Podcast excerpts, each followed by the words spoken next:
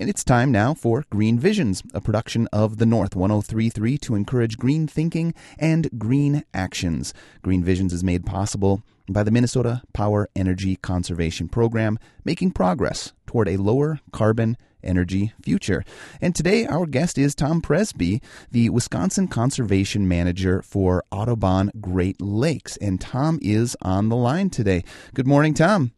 Good morning. Thank you for having me. Yeah, thanks so much for being here and to uh, chat a little bit about uh, your work. And I just want to start by let's maybe just outline some of the importance of your work here. We're talking about wetlands and the birds that make use of those wetlands in our region. What is the importance of these wetlands, especially as it pertains to the uh, the wildlife out there? So wetlands are extremely important for birds, not only birds, but for other wildlife, for people. But birds need wetlands for breeding um, and migratory stopover. They need the areas of shallow water and wetland vegetation, um, the variety of cover that wetlands provide.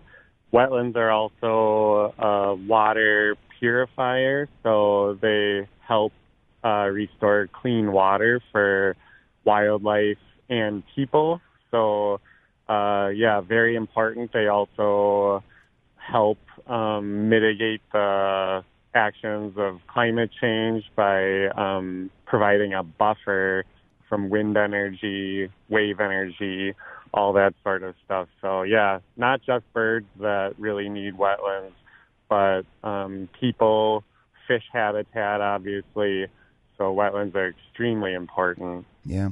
And thanks for detailing that. I know it kind of seems like maybe an obvious question. Like, of course, wetlands are important, but I think that through the grand scheme of things, saying, like, yes, nature is important, sometimes we lose the details, and the list that you just detailed for us uh, can get lost sometimes. So, thank you for taking the time to do that right out of the gate.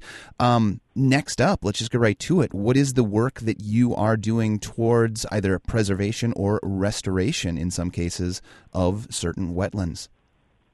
Yeah, we're very excited to be doing work up in the St. Louis River estuary. So the St. Louis River estuary comes up the St. Louis River through the Oliver area up into the Duluth Superior area and over to Allouez Bay, which is where we're working right now. And we're working on restoring the coastal wetland that is in Allouez Bay. If you're not familiar with the area, it's basically the area across the road from Wisconsin Point, um, that bay over on the south side of the road, and it's a large wetland. It used to host a huge variety and abundance of marsh birds that have declining populations, and a lot of those birds are still there because there is pockets of really good habitat left there, but we've had Phragmites and especially cattail, the invasive type of cattail, come in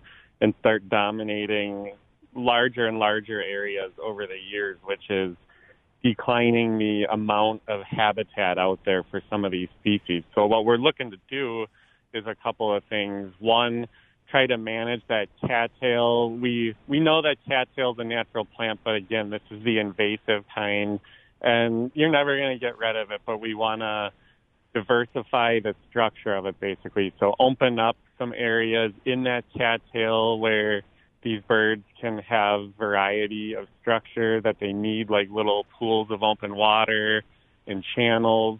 Um, that's called hemi-marsh, which is that combination of open area and wetland vegetation. And also, we want to make the wetland more resilient.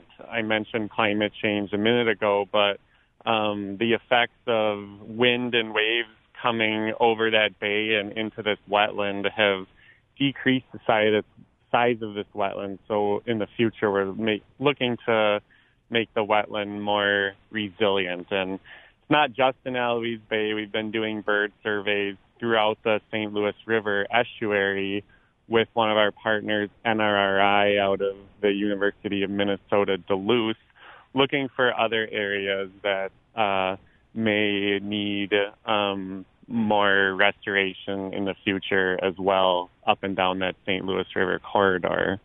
And if you're just joining us, this is Green Visions, and we are speaking with Tom Prestby, the Wisconsin Conservation Manager for Audubon Great Lakes. Tom, thanks again for being with us. And uh, just a, a, fact that I uh, pulled out of some of the research in preparing for this is that two thirds of North American birds are at risk of extinction due to climate change. And you've already kind of pointed out some of the work that you're doing here to help the birds that use these areas thrive. I'm kind of curious about that other third, the third that's maybe not as at much of a risk. What are some birds' uh, either habits or locations that make them perhaps more I, don't want to say immune, but uh, less affected by climate change. And then inversely, that two thirds that is impacted, um, what's what's going to be the cause of them? You know, perhaps being extinct. Yeah, so very good questions. Uh, what you're referring to is there was a report a couple years ago out of Cornell and some other partners that we've lost nearly 3 billion birds in the last 50 years, wow. a very staggering number. Uh, climate change and habitat loss being some of the main reasons for that. Like you said, there are some birds that are generalists in habitat and very adaptive um, that have been doing okay and are actually increasing in number. Uh, some examples of that would be uh, birds that are more southern in nature that are spreading northward because of climate change. Some birds like the red-bellied woodpecker that you may be seeing at your bird feeders that used to be more of a southern bird. Even bald eagles here in Wisconsin, where I live, they're nesting in every county now. So uh, hmm. restoration for them in the post DDT area has era has worked really well. But for all those other two thirds of species, unfortunately, uh, that's more a lot more than half, obviously, and um, yeah, they're threatened by even just the projected rise of a few degrees. Iconic birds like the common loon, which is a state bird of Minnesota and a treasure in the Wisconsin Northwoods as well, uh, might not be breeding in these states in the future. It might be more of a bird that has to go up to Canada because the waters here have warmed too much. Hmm. Wow.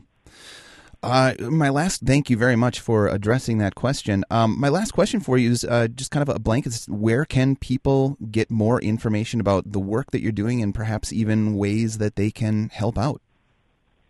Yeah, uh, thanks so much for asking that because we definitely have ways for people to get involved. Uh, the Christmas bird count's coming up soon. That happens all over the country, and um, this is um, now that it's snowing, it's more in the front of our minds, but Duluth has one every year.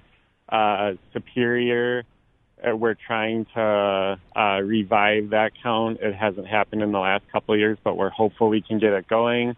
Um, the Audubon Great Lakes website is GL for Great Lakes, gl.audubon.org, and you can find a lot more about what projects we have going on throughout the Great Lakes on that website. And then we also have a really cool new tool called the Migratory Bird Explorer, where you can learn about all sorts of migratory birds coming through the upper Midwest, um, challenges they face, where they migrate through, where they breed, where they winter, things like that. That's at explorer.audubon.org. So cool things to look at there. Um, and the best way to get involved is probably just to get out, experience some of these awesome areas. Like I said, Wisconsin Point, Allouez Bay, but other areas in the estuary like Billings Park, the Pokegama River area, the Nemadji River area, and use eBird, ebird.org. That's a mm-hmm. free website that you can enter data in, and that data goes to help um, projects like this where we don't have official surveying going on, so that data is really nice uh, when people are able to go collect it.